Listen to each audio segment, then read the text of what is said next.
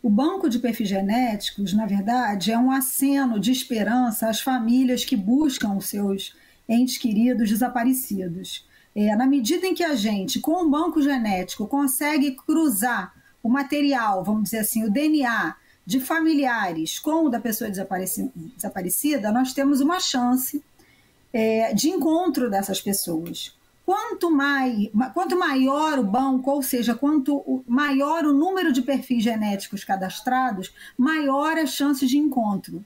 Então, eu diria que o banco de perfil genético é um aceno de esperança. E para essas pessoas que vivem um luto é, não elaborado todos os dias, é algo que traz uma, um fôlego, vamos dizer assim, para conseguir, uh, na, na, esperança de conseguir encontrar os seus familiares. Bom, o Ministério Público é, tem um protagonismo muito grande na, no fomento e elaboração dessa política pública, de busca de identificação de pessoas desaparecidas. Não poderia ser diferente, ou seja, não haveria sentido é, que o Ministério Público ficasse de fora é, da, da política propriamente. Então, como? Através de, desse fomento que o Ministério Público do Rio de Janeiro já vem elaborando desde o ano de 2010, com as iniciativas do colega Pedro Mourão, até o, a criação efetivamente do Sistema Nacional que aconteceu em 2017 e a situação atual desse mesmo sistema, o Sinalide, que hoje conta com mais de 80 mil inscritos, né? ou seja, a gente tem um,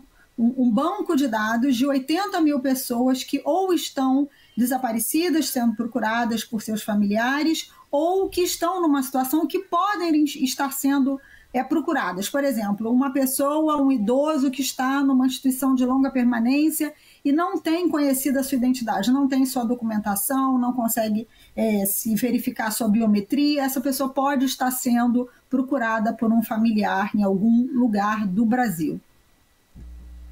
É, bom, então falando um pouco mais da participação do Conselho, tendo em vista esse protagonismo do Ministério Público brasileiro, ah, não só dos Ministérios Públicos estaduais com seus programas locais, mas do Conselho Nacional do Ministério Público com o Sistema Nacional, seria pouco promissor que é, uma política pública que não contemplasse essas ações do Ministério Público. O Ministério Público é extremamente mobilizado para a, a questão do desaparecimento, o enfrentamento do drama do desaparecimento e fica muito satisfeito de poder colaborar de maneira indelével para o aprimoramento da política, aumentando assim as chances dos parentes, é, das pessoas que buscam um ente querido, desaparecido,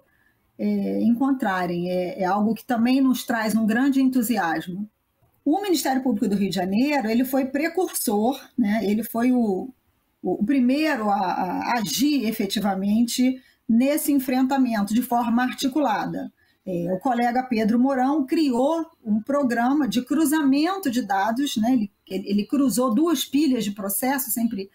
gosto de fazer essa narrativa, uma de procedimentos de caso de homicídio em que não se sabia quem era a vítima, com uma outra pilha de procedimentos em que eram é, pessoas eram procuradas, né? então eram registros de desaparecimento, e a partir daí ele teve esse insight e criou-se um, um, um, programa de informática que foi se aprimorando ao longo do tempo ah, para efetivamente conseguir fazer esses cruzamentos e localizar e identificar, identificar pessoas desaparecidas. Então, o Ministério Público ele mantém esse protagonismo, né, o Ministério Público do Rio de Janeiro, até hoje, não obstante as funções uh, do, do, do, Sistema Nacional elas, elas estarem atribuídas ao Conselho Nacional do Ministério Público, nós temos a responsabilidade da gestão técnica. Então, até hoje, o Ministério Público do Rio de Janeiro, é, porque assim está disposto no termo de cooperação, assinado em 2017, é o responsável pelo desenvolvimento dos sistemas. E efetivamente traz essa, esse exemplo, essa articulação é, pelo programa que é muito bem dirigido e executado uh, pelo Ministério Público como um todo e, e, pessoalmente pelo, pelo servidor André Luiz, que capacita, inclusive, é, ministérios públicos do Brasil inteiro em relação à utilização do sistema nacional. Então, essa questão da estruturação dos conselhos tutelares é, é uma questão basilar para o funcionamento de toda a justiça da infância e juventude. Um conselho tutelar bem estruturado é, é, municiado com todos os equipamentos necessários, carro, equipe técnica, equipe do administrativo, material de, de escritório, é, possibilidade de funcionamento uh, da internet de uma maneira eficaz, a, a, própria questão da climatização do ambiente e, e, e funcionamento adequado das instalações, da eletricidade e demais itens mínimos para que os conselheiros tutelares possam é, de fato, aplicar as medidas de proteção às crianças em situação de vulnerabilidade e também as medidas pertinentes aos genitores, passa a ser a, a, a, a grande, a, grande, como eu disse anteriormente, base de atuação eficaz da Justiça da Infância e Juventude. Então, o Ministério Público ingressou não só com a ação civil pública para a reestruturação do Conselho Tutelar de Ramos, como também dos demais 18 conselhos tutelares do município do Rio de Janeiro, que de fato estão em situação precária. Em relação a quatro deles, é, eu, nós conseguimos entabular um termo de ajustamento de conduta para que eles pudessem ser reestruturados, remodelados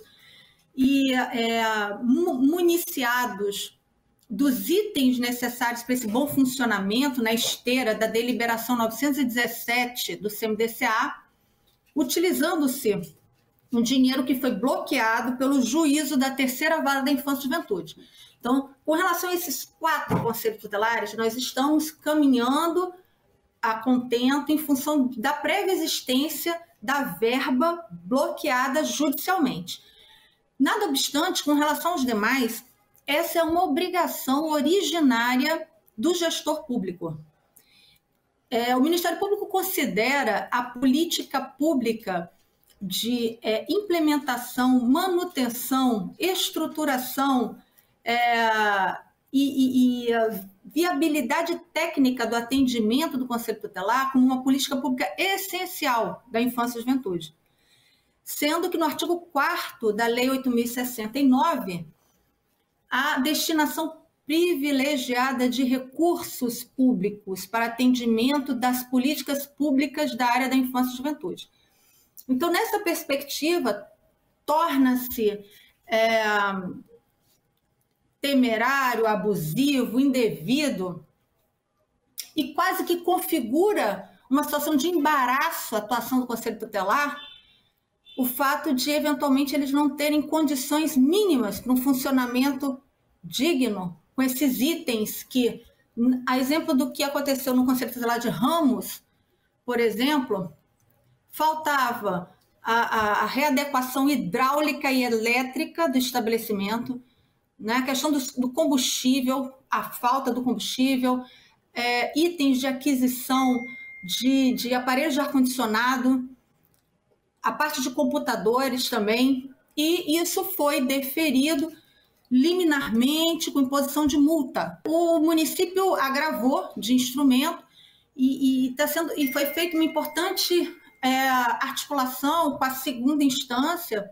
né? a Procuradora de Justiça, doutora Kátia Marcel, que é uma procuradora sensível à causa da infância, é, fez contato comigo, eu consegui é, ter acesso a, a, aos ofícios mais recentes do, do equipamento, dizendo as condições, e ela fez uma sustentação oral mostrando que, de fato, há um alinhamento no Ministério Público, seja na primeira instância, seja na segunda instância, no sentido de que a obrigatoriedade de prover o Conselho Tutelar de todas as condições necessárias para o seu bom funcionamento refere-se a um ato administrativo vinculado. É vinculado ao cumprimento da legalidade. Não é discricionário, não está submetido à conveniência e oportunidade do administrador de alocar o dinheiro público para criar essas condições de atendimento necessário das crianças e adolescentes. Não pode um conselho tutelar funcionar sem carro, por exemplo, para que eles possam retirar uma, uma criança de uma situação de vulnerabilidade, de violação de direitos, uma criança que está sendo abusada sexualmente está tá sofrendo maus tratos, etc., às vezes é necessário para poder levá-la para atendimento, seja de saúde, seja para acolhimento institucional, para que eles se movimentem para as audiências públicas ou para as audiências judiciais, não é? Então, o Ministério Público está trabalhando nessas duas frentes. Quando há o descumprimento efetivo, lança-se mão dessas ações civis públicas, como, como eu tenho feito nos conselhos tutelares diversos, um a um, individualizadamente, 19 conselhos tutelares, e, e, e perseguindo a decisão judicial é, com condenação de obrigação de fazer imposição de multa, porque é dessa forma que nós garantimos ah, uma efetividade é, e, e, e, e, damos é, e possibilitamos a execução desses valores para garantir esse objetivo institucional que no fim de tudo é de fato o atendimento das crianças e adolescentes por conselheiros tutelares que tenham condições de atuar. Né? Então, é, é isso. No caso do Conselho Tutelar de Ramos, né, nós, nós verificamos quais são as peculiaridades daquela, daquela região, daquele equipamento, que pode ter uma, uma, uma especificidade diferente de um outro equipamento. Por exemplo, Conselho Tutelar da Rocinha está com uma situação dos elevadores, que estão sem manutenção há bastante tempo, estão parados nós estamos com essa situação em que as liminares estão sendo deferidas, porque nós entendemos que a argumentação do Ministério Público é uma, uma argumentação que ela encontra amparo na, no, no sistema constitucional, que agasalha a temática da infância e juventude como, como é, prioridade absoluta no nosso ordenamento jurídico, e nesse sentido, nós conseguimos a imposição dessas multas que estão sendo mantidas né, nos nossos tribunais, no Tribunal de Justiça aqui do Rio de Janeiro. Então, é uma situação também que, para além dessas ações civis públicas para estruturação, conselho a conselho, existem também outras ações genéricas que eu tive a oportunidade de ajuizar. Por exemplo, eu também ajuizei uma ação em face tanto do município como contratante, é, como também em face da ONG Ecos, que é contratada pelo município do Rio de Janeiro, por exemplo,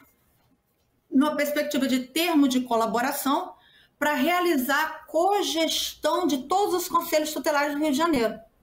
E, e, e a, o cumprimento desse termo de colaboração ele está deficitário, está deficiente na perspectiva em que é, os serviços que, que, que, que, são objeto desse, desse termo de colaboração, desse contrato firmado entre a Prefeitura do Rio de Janeiro e essa ONG Ecos, não está sendo entregue é, adequadamente. Um dos objetos dessa contratação envolve justamente fornecimento de combustível, fornecimento de, de carro que essa Ecos terceiriza de uma, de uma cooperativa de, de, de, de veículos e também envolve até mesmo pagamento de pessoal do administrativo, que está também em atraso. Alega a, a ONG contratada que ela não vem recebendo os repasses do governo municipal, que por sua vez alega que não realiza esses repasses tempestivamente porque supostamente essa, essa ONG não realizaria a prestação de contas respectiva de uma maneira adequada e que eles estão glosando despesas apresentadas e que por não terem essa prestação de contas é, a tempo e adequadamente, eles de fato não estão fazendo esse repasse. Fato é que na ponta o serviço não está sendo entregue. E isso revela no ponto de vista ministerial, que há, no mínimo, uma falha na fiscalização do cumprimento desse contrato. Que o, o, o contratante, no caso, o poder público, além de é, realizar a contratação de cogestão, ele tem a obrigação de realizar a fiscalização do cumprimento adequado desse contrato. Quando isso falha, pode ser já, inclusive, a rescisão contratual, ou mesmo a assunção da obrigação de gerir aquele equipamento de maneira direta, pelo ente contratante. Então, assim, tem essa ação ajuizada também, que no caso vai envolver todos os conselhos tutelares. Essa demanda envolve solicitação de liminar, em relação à qual o juízo intimou o poder público para se manifestar e, e ele está usando o prazo processual legal para que faça essa manifestação. Então, numa análise geral, nós temos que o Ministério Público está tomando todas as medidas e cercando por todos os lados no que se refere à exigência de é, implementação dos princípios constitucionais de gestão pública, que é o princípio da eficácia, da transparência, da moralidade, da legalidade, e tudo isso aponta no sentido de garantir que o Conselho Tutelar tenha a possibilidade de exercer o seu munus de maneira digna e eficaz, precisando de computadores, de internet, principalmente numa época de pandemia, que eles precisam estar com os equipamentos funcionando adequadamente, é, carro, motorista, pessoal administrativo pago. E quando isso não acontece, o Ministério Público está de prontidão para tomar essas providências, tanto em âmbito judicial quanto extrajudicial.